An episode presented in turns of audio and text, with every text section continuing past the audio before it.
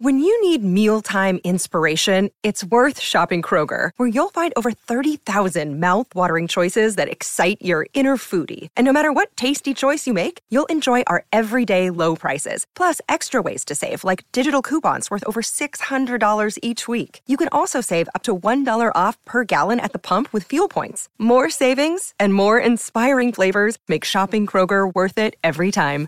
Kroger, fresh for everyone. Fuel restrictions apply. Hey, welcome back to the Silver Fortune podcast. Uh, so today I have I have a lot on my mind, a lot I want to talk about in regards to uh, inflation and, and, precious metals. Uh, and and I promise that this is not just going to be a repeat of everything I've been saying for for you know as long as I've had this channel or for the last couple of years. Um, but but certainly some some really interesting things that I've I've come upon and and some you know how some of these ideas just become more cohesive as as they go along. So I want to talk about that real quick before we get started. Uh, quick housekeeping. Stay tuned for the end of today's podcast. Um, I'll be uh, announcing the the winners of the giveaway that I posted last week. Uh, last week prior, I guess, a little over a week ago now. And and then the other thing that uh, I'll be talking about here at the end is is a bit of a new program initiative. I don't know what you want to call it uh, something that I want to put into practice here on on this podcast. Um, in, in, reference to to helping others uh, in this space, especially those that are seeking to, to have a bigger voice or seeking to put quality time and, and effort into content production and you know how can I help them along the way? Um, anyways, yeah, get into this, you know, the main topic of, of inflation, hyperinflation. Um, where are we at right now here, you know, towards the end of 2021? You know, it's a, it feels almost a little surreal seeing inflation where it is right now, and, and, and especially since it's been there so consistently. And we're seeing it evident in so many different markets and asset prices, especially commodities. I mean, for years we'd see asset inflation in the stock market, in the bond market, in the real estate market. But now to see it in things like commodities, um, metals, and not just precious metals, but, but base metals, uh, we're, we're, seeing it in, in, energy prices and obviously, you know, the fuels that go into, you know, energy production. We're seeing it in food prices and a lot of the food commodities. It's a little surreal. You, you know what I mean? Uh, let's say like a sports fan out there. If you're, if you're a sports fan, I'm not, you know, I'm a sports fan, but maybe not this big, but you know, let's say you grow up a Yankees fan, right? But maybe you're maybe you're poor, you know, you're listening on the radio, watching on TV, but then you know one day you're an adult and you get to go to a Yankees game for the first time ever. And it's something you've always looked forward to. And it probably felt a little surreal being in that stadium for the first time. Or maybe like let's say, you know, relationships wise, okay? Let's say there's a guy or a gal that you're really into and it's like your dream person, like you couldn't imagine being with anybody else. And then, you know, there's that moment where you realize that like, hey, they might want to be with you too. And then, you know, eventually you guys end up together, spend the rest of your life together. And some, some point along the line, it feels sort of surreal. Like this isn't, this can't be happening. Not to me, right? And, and, and sometimes that doesn't really go away either, which, which is always awesome too. Uh, that's how I feel sometimes looking at inflation maybe not necessarily in a positive way when it comes to, to precious metals, uh, when it comes to the economy, when it comes to prices, not always in a positive way, but it's a little surreal because there's been so many in the space, including myself, saying, "Hey, you know, this path we're heading on." It's it's inflationary. Uh, we got big problems coming up ahead. You can't just print money indefinitely. You can't just spend money indefinitely. You can't just do this that. And you know, for a while, if you look at the CPI numbers, if you look at some other, you know, even if even if that was, you know, certainly and continues to understate inflation significantly, um, you know, it was easy for a lot of people to say, well, you know, I don't know. I mean, you're calling for inflation, you're calling for hyperinflation, and look, the CPI number is like 0.5 percent year over year. I mean, where where's the inflation? And that was the case for years. You know, people, well, QE one comes out, and two, and three, and and uh, and each time people said, you know, inflation, hyperinflation, and and you know, it didn't happen initially. And of course, the response was, well, you must be wrong. I mean, it's maybe your model of, of economics is entirely off. It, it, feels like like many of us have been vindicated, though certainly we're only in the early innings of this uh, of this baseball game. Um, but but it does feel a little surreal and, and we're certainly, I think, seeing a better picture of how this is going to play out um, in the coming years in terms of inflation and how damaging it's going to be to to us as individuals in our daily lives. You know, I was listening to. I want to start off by I was listening to a, a podcast. Um, this was published last Thursday. It's over at Macro Voices, and it, and it was uh, Erik Townsend um, who, who previously has um, uh, said not so nice things about some people that are really bullish on precious metals and whatnot, and and and and you know, I think mischaracterized and whatever. I try not to hold too much ill will against the guy, and he does have some awesome guests on his on his podcast pretty regularly. And the one he had on last Thursday, uh, Luke Gromen. Luke Gromen um, has has come on his podcast many many times over the years um, runs a firm called Forest for the Trees. Uh, in my opinion, Luke Gromen is is a national treasure. He's he's um he for years now has maybe put together the most coherent picture of of what inflationists such as myself see coming um, in the coming years, and and has has put that out there in such a, a concise and, and a logical manner and, and he's been such a great antidote to so many, you know, deflationists or people that fall in other camps, you know, including the ones that are on places like Macro Voices. I'm thinking of like Jeff Snider and and um, um, um, Brent Johnson uh, and and others. Um, I think David Rosenberg. I think that's one. Uh, you know, people that basically say, you know, inflation is not coming. Look, we're, we're dealing with deflation for you know, milkshake, um, dollar milkshake theory or, or uh, euro dollar markets or what. Oh, smart guys. And all of them, for the most part, don't hold a very bullish outlook on the U.S. economy um, and, and another um, there's a lot of overlap between, let's say, myself or Luke or whoever and their views on things. It's just that they see the dollar and inflation very differently over the coming, you know, next couple of years. And Luke consistently has pointed out and has stated on the record, you know, that he expects inflation to continue to rise or to, for it to, to come and then continue to rise from there. You know, so he was he was presenting some really interesting ideas, some of which I've discussed in the past here on this podcast uh, in reference to inflation. And and to sum it up, and this is something again that I've talked about, and certainly some of this is going to be myself adding to to some of the concepts that he presented, is that in today's world in 2021, we have a lot of processes that for years had moved in a deflationary direction.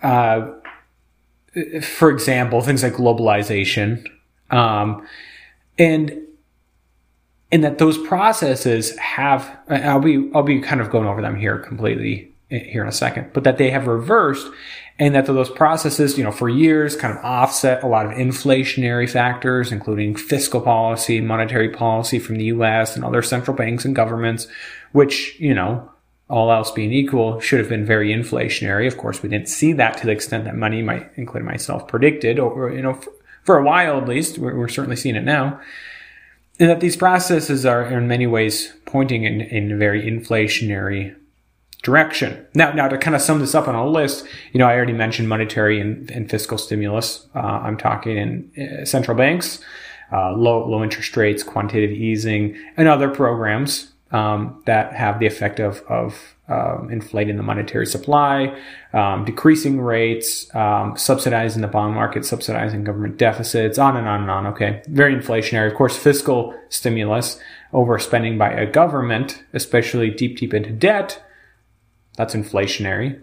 Um, but then we've also seen a lot of other things emerge in recent years that, uh, recent months even, that have have pointed more in inflationary direction. Deglobalization, I think, is a big one um, whether it's manufacturing overseas, um, offshore from, from the United States, or um, closer closer ties with other countries on the basis of an economic, um, you know, sharing a similar goal, economically speaking. Uh, we're not trending in that direction. Certainly, with our biggest trading partner, China, here in the United States, our biggest trading partner. Um, but certainly others. And I don't, I don't, think that that's something that has left, you know, now Trump's not in office, that suddenly we're heading back into globalization again. I think our, our relationship with China continues to be pretty poor. And I think there is a strong impetus for many companies and, and industries to at least attempt to bring their manufacturing back to uh, the United States. And that's inflationary. It, it, maybe it's a good thing, but it's inflationary because it is, you know, expensive both to move that into then, um, you know, conduct your operations in the United States. I mean, that's why they left uh, offshore in the first place or south of the border, um, because it's cheaper to do business that way. Well, some of that is, is kind of reversing here. That's inflationary. De-dollarization. It's an inflationary process. And it's starting, it's, it, it continues to this day. This is something that many have picked up on for years now. But de-dollarization, this takes many different shapes and forms. This could include markets for major commodities and, and other assets that are carried out in non-dollar currency. Uh, for example, rubles or, or yuan. Those tend to be the two biggest ones, but certainly other ones as well. Um, this can also be seen in a shift away from from uh, U.S. dollar denominated debt, especially sovereign debt, uh, government bonds, U.S. government bonds. Uh, seeing a shift away from that. I don't have the data. I know Wolf Richter from Wolf Street usually updates that pretty regularly, like I think on a monthly basis. You know, who owns our debt? And I, I don't have the data in front of me, but certainly that's another form of de-dollarization, especially by our big holders, uh, Japan, China, and others. And then sentiment, sentiment shift, you know, over the weekend, I think it's over the weekend or late last week, we had that really interesting tweet, um, by, by Jack from, uh, from, from Twitter, um, the founder of Twitter. His last name's escaping me right here. Uh, uh you know, um, it's not, not don't quite have it right in front of me. Uh, but basically, he, uh, I don't, again, I don't have the tweet in front of me either, but he's talking about hyperinflation. He throws that term out there, which garnered a ton of interest. And a lot of people probably wondering, you know, what is that? What is that? And, and what the heck is Jack of all people talking about it? You know, this is Twitter we're talking about. This isn't just some small, um, startup. This isn't, um, you know, some crackpot conspiracy theorist, but, but the founder of Twitter tweeting about hyperinflation. What the heck is going on there? Right. And I think that represents a sentiment shift that has been shared by many in the precious metals community, cryptocurrency community. And I think is, is gaining momentum in broader society, especially when, hey, people actually start to see inflation in front of their very own eyes, right? For a while, inflation was something that happened back in the 70s, or at least to a high, you know, great extent, you know, 10% year over year or greater, you know, that's something that happened in the 70s, right? Or that's something that happens in Zimbabwe or, or, um, Venezuela or, or, you know, a lot of, you know, emerging market economies deal with kind of persistently high inflation. But we're seeing a sentiment shift where higher and higher inflation expectations have arrived. And that just so happens to coincide with higher and higher inflation. So we have to ask ourselves, you know, what, what does this mean, you know, going forward? And, and also I should, I should bring up one other idea that, that Luke brought up as well is, um, aging demographics, which, uh, the, the, as he pointed out, I'm just kind of summing up his, his thesis on this is that aging demographics, um, conventional wisdom would, would, would say that aging demographics are a, deflationary process. The old people don't spend as much, basically. Um, but but he he kind of looked at it from a different angle and basically said you have all these baby boomers that are now reaching retirement age with massive retirements in their 401ks and, and, and elsewhere, pensions, IRAs, all that. Uh, those funds are invested primarily in equities and bonds and, and, you know, some other allocation elsewhere, but that's a good chunk of it. You know, the majority of it are in those two asset classes. And that as they age and as they're now in retirement and drawing down those assets, well, basically you have, you have billions and billions of dollars that had sat in those funds, sat in those stocks and asset classes, which yes, inflated the, the price of those assets because, you know, essentially it's, it's a demand for those, those stocks or those bonds or, or commercial real estate or ETFs or what, what have you.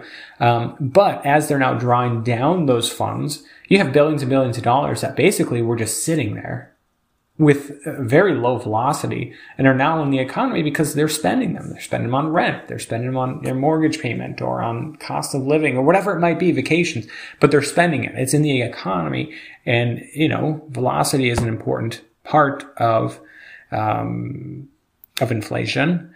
And and that process is just beginning as a lot of these baby boomers hit that that age of retirement. And he also brought up how those in many ways have helped sterilize years and years of deficit spending by the US government because so much um, capital has flown flowed into uh, into bonds and into stocks and and uh, and and help sterilize that and sterilize some of the inflation that should have occurred uh, in the past because of that fiscal stimulus.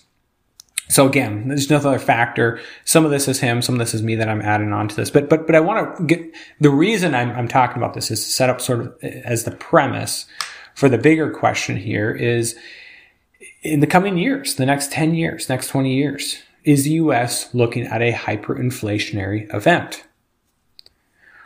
Well, that's, I think, a really important question. And again, many would say, mind you, many of the same people that would say that we're not going to deal with high inflation in the first place, persistently high inflation, would say that something like hyperinflation is something that's usually reserved for um, second or third world countries, for um, currencies that are minor in the whole scheme of things. Certainly not a reserve, world reserve currency like the US dollar, which, which is a big tailwind for the dollar and continues to be so. Um, but, but certainly that hyperinflation is not something we could see in the dollar under, you know, quote unquote normal circumstances, unless, you know, the entire US economy and, and, and government and, and society just collapsed overnight. That hyperinflation isn't something that would happen here.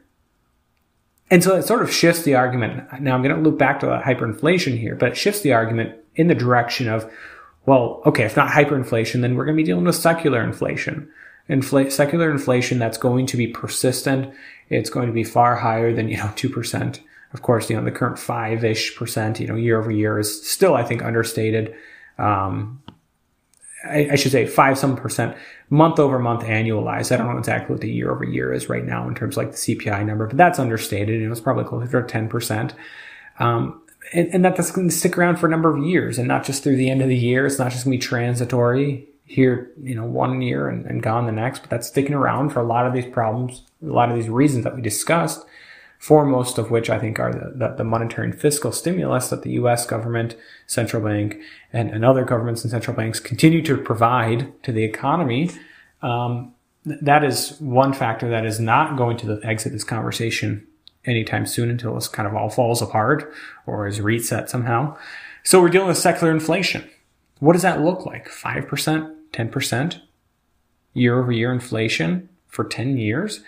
Uh, no, no. What he's talking about, Luke, is that something like that could be managed by the government to help deflate. Uh, sorry, not deflate. Inflate away our, our sovereign debts to make them a smaller percentage of GDP, because certainly GDP would continue to rise without inflation, in theory, and and that you know our, our soaring debt to GDP num- levels would would come back down to earth.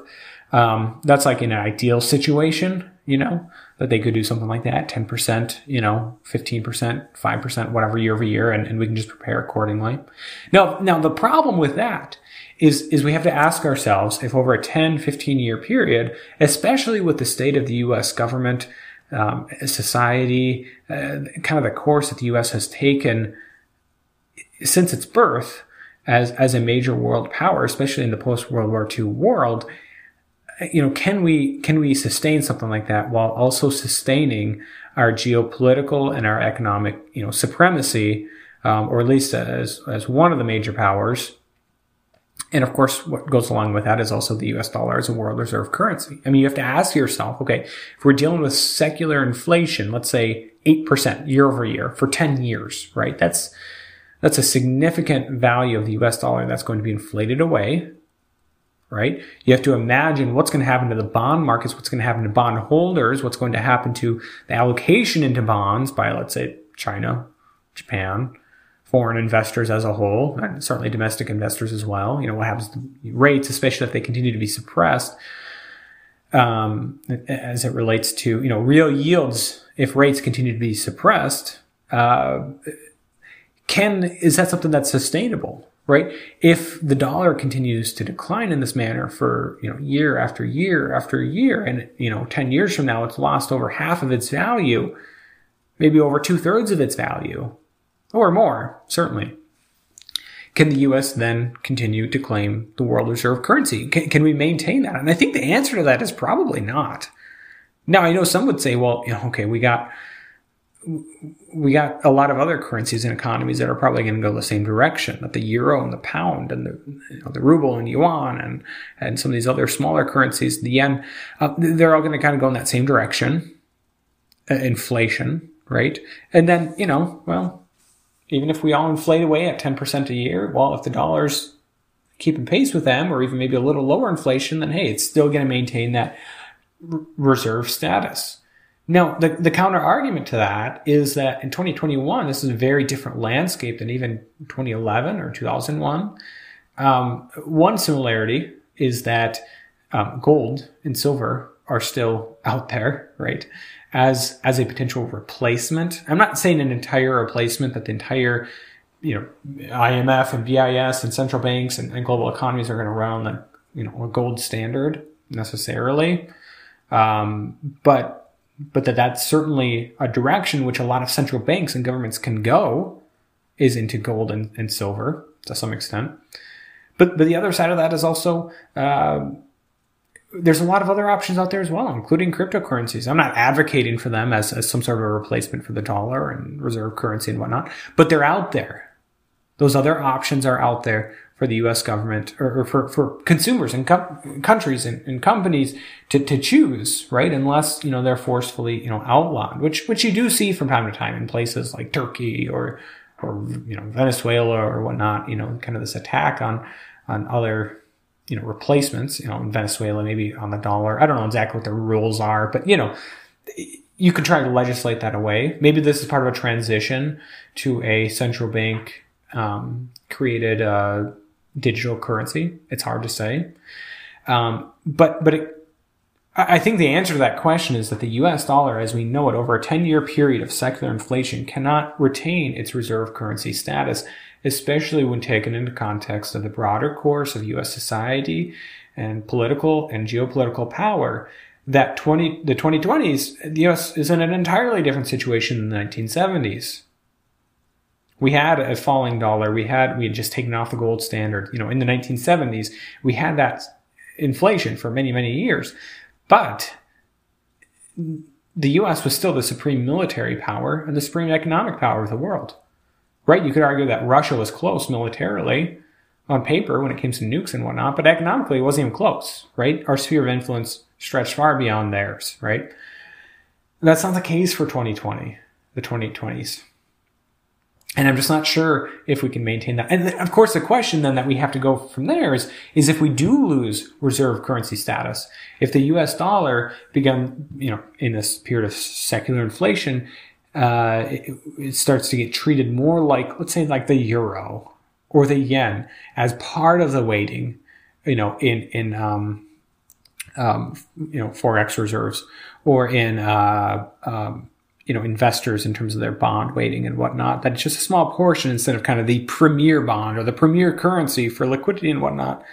Um, can can we maintain just secular inflation then at that point? Or would we automatically move to hyperinflation at that point or much much higher inflation? And and where does that where do, you know what's the threshold for that at that point? Um, happy the happy Hawaiian over on Twitter. He's posting about this um, earlier. Uh, actually, this is yesterday. Uh, quote, economists saying it's not hyperinflation until 50% a month are insane. I'm officially changed it to 50% per year.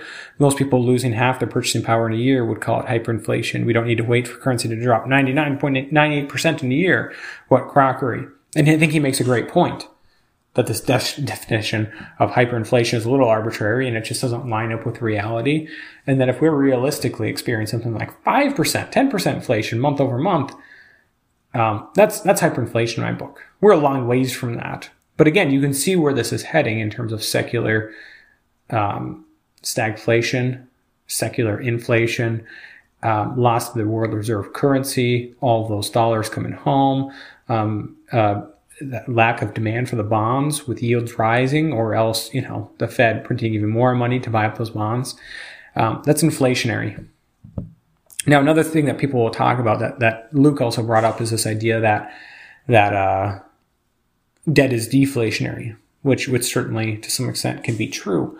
Um, but, but one thing that I thought was really interesting that he had brought up was that, uh, it's that's not really the case anymore when when it's at the sovereign level, right? And, and this is kind of a common argument that modern monetary theorists will make is basically that well, you know, the sovereign government can take on all that debt rather than you know corporate and and and you know corporate America and and uh, consumers taking on that debt. The sovereign, um, the sovereign, the U.S. government can take on that debt, thus relieving them of those burdens, and, uh, and that there's not a huge impact from it. Of course, you know, besides inflation, that's always kind of the big counter to the MMT theory is well, inflation is a huge thing to worry about.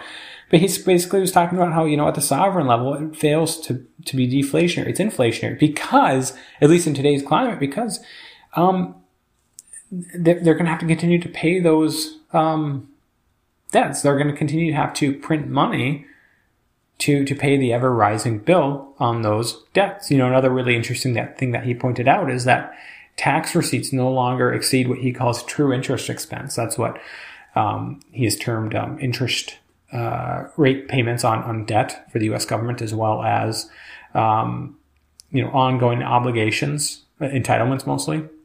That those two combined together now exceed um, tax receipts, and that that puts the U.S. government in a very difficult position to where uh, there, there's no clear way out of this except inflation, right? Uh, inflation, or else you're going to let the whole system fall apart. And what I'm arguing here is that, you know, in secular inflation, it's so easy to move from secular inflation to, to borderline hyperinflation. Maybe not 50% month over month, but 10% month over month. I mean, that is a scary world to live in for a lot of Western consumers that are not accustomed to such inflation. Five or 10% is a lot. And again, not something we've seen really to this extent since the 70s. It's coming. And, and like I said, it, it's sort of surreal seeing this all play out. And, and it's, um, and, you know, in terms of investments, in terms of precious metals and what I think precious metals, uh, commodities as a whole make some the most sense. Certainly real estate, although it ex- is expensive, makes sense Stocks can make sense, although you do have to wonder, you know, what what's the uh, profit potential for some of these companies in a high inflationary world. Um, especially a lot of these ones that are based on, on like consumer goods that are that have a little bit of um consumer goods that or, or, or food items that are a bit of a should we call it luxury? Now like starbucks for example right? Starbucks isn't a luxury store per se. Um, but but Starbucks is one of those things that an inflationary world where everything is rising in cost and your wages probably aren't rising in tandem with that and your budget is getting tighter and of course the cost of Starbucks is going up in tandem with inflation uh, the cost of the coffee and the drinks and whatnot then that might be you know a logical choice to cut out of your you know budget. A lot of those discretionary spending type items. But otherwise i mean yeah stocks and inflation environment are going to do much much better. And of course the, the major the two major currencies or major asset classes that are going to suffer the most are, are bonds and currencies, including the US dollar, of course. So, like I said, it's a little surreal, but this is, uh, it would appear to be what's not on the horizon, but what's sort of already arrived at this point. So I'd love to hear your thoughts on this down below in the comment section. You know, can we have secular inflation without it ending in hyperinflation? Um, you know, duke it out down below. Now, moving on to the, the housekeeping items that I that I talked about at the very beginning of this podcast, um, giveaways. Um, I, I, want to kind of go through that real quick. We had a giveaway last Friday, not this past Friday, but the Friday before. Um, it, it, was sort of celebrating the uh, five year anniversary of this channel, as well as um, the the publication of my first book, there's a link down below in the description if you want to check it out. Uh, it's a fiction book. It's not nonfiction, um, and it's not narrated by me. So if you get sick of my voice for the you know 20 plus minutes I've been talking here, it's not narrated by me. Um, so go figure. Uh, anyways, the, the, the the giveaway items we had a total of 40 entries, technically uh, 43, because one um, one entrant chose to make a extra video on his channel and so that got him an extra three entries as i kind of laid out in the giveaway video and uh, you know the odds of winning were pretty good on that basis um, five uh, five people were going to be winning uh, fifth fourth and third we're going to be winning a copy of the book. I can get it to you. I'll, I'll talk about that here in a second but in audiobook format paperback or um, sorry, uh, or, or, I think in Kindle format as well, but I'll have to check on that. Um, then in second place was a one ounce uh, silver round, and then in first place was a one ounce silver poured silver bar. Um, that was one of those very unique and rare um, silver fortune poured bars. So let's go through this real quick. Um, fifth, fourth, and third. I'm just going to read off part of your um, email. I'm not going to give the whole entire thing away. Of course, to enter this contest, you had to subscribe to my newsletter um, for my book. So, um, fifth place here, we'll go through this real quick. Uh, Preacher Man. I'm not going to give away the entire email, but if you know who, who I'm referring to, um, you, you do win a free copy of this book. By the way, I'll be emailing each of you um, individually about this. Um, another winner of the book, uh, Josiah. I'm not going to read the whole thing, but Josiah, if you're if you're listening, um, stay tuned for an email. Um, Abdullah. I'm not going to read the rest of it, but Abdullah, if you're uh, if you're listening, there wasn't any other Abdullahs that entered, uh, or Josiah's, or Preacher Man. So so you want to copy that book as well. Um, winner of the round. Um, I'm just going to start off with fan of. Okay, fan of uh, the email account that starts with fan of. You won the one ounce round plus the book, and then finally the winner of the uh, one ounce silver fortune uh, bar poured bar. And let's see here, drum roll. Uh, the one that starts off with, here, we'll finish it. It's at, it's at slicky.net. Okay. That's the uh, domain on this, on this email address, at slicky.net. You're the winner of the one ounce bar plus a copy of the book in a format of your choosing. So I'll email each of you individually. Thank you to each of you for, for, um, for entering the contest. Of course, there's a link down below in the description if you want to check out my book. Uh, if you're if you're not a winner of this, um, that's something I kind of realized, uh, you know, shortly after I started the giveaways. Well, hang on a second, how many people are going to hold out on, actually buying the thing in hopes of winning it? Um, well, if you fall into that camp and, and you know it's something that you'd be interested in, but but you didn't win, um, it's it's all of I think four ninety nine on Kindle right now. Um, you can get a, free Audible subscription if you haven't already used Audible before. You get your first credit, at least your first book free. Maybe it's more than that. There's a link down below in the description to that as well for Audible. You can get it in paperback and hardcover as well. So look forward to hearing from, from each of you. Um, the final thing I want to talk about here real quick is um, a new program I'm starting uh, here on this podcast. And, and it's for um, podcasts and, and YouTube channels that that are looking to get into this content production game or looking up to step up their game or looking to to you know build a larger fan base essentially. People that are willing to put in a lot of effort both in their research their time their preparation all of those things um, put in a lot of effort in terms of content production consistent content production. People that are relatively new to this this game or whatever you want to call it business whatever um, and people that are in this space, this niche of, of precious metals and economics and, and whatnot, right? So what I want to do is each month I want to invite on a guest of, of my choosing, um, of, of, somebody that has a podcast or a channel, um, that has between 100 and 1,000 subscribers, somebody that has shown by their history, you know, through, through uploads and whatnot, to have a consistent, um, consistent, you know, upload schedule, you know, once a week at least, or, you know, maybe once every two weeks at least, but, but certainly more consistent is better. And somebody that shows a lot of thought and effort put into their videos, you know, maybe something that goes beyond just a, a video of them sitting in their truck talking, right? Or something that goes beyond, you know, just a, a quick, you know, video about a, you know, one ounce uh, silver round they got in the mail or whatever, or a hundred ounce or whatever, you know, something that goes into maybe a little bit, offering a little more value to the community, uh, unique voice to the community. All you have to do is basically nominate yourself, or if there's another channel or podcast podcast out there that, that you'd like to nominate, just comment it down below in the comment section. Say, hey, I'd like to uh, talk to you about this, or hey, I think this channel would like to uh, to would be interested in something like this. I think they could use the boost. Um, essentially, this all it is is basically I'd, I'd, invite them on my channel, which isn't huge, but but I think would provide a bit of a boost for a lot of these people. We'd have a you know an interview, a discussion, basically about you know the topics that we we talk about here on this channel, um, something to get them a little more visibility, and uh, and and certainly I would like to talk to them too, and just provide any any tips, any advice I could give to them um, and, and kind of growing their own channel. Certainly, I can make exceptions to those rules in terms of the 100 to 1,000. If you're brand new to YouTube and you're showing a consistent, like I, a go getter, like I want to grow this and, and, and offer real value to the community, but you're only at like 35 subscribers, then I'll make a, an exception to that. Or, or you know, 1,200 subscribers or what, what have you.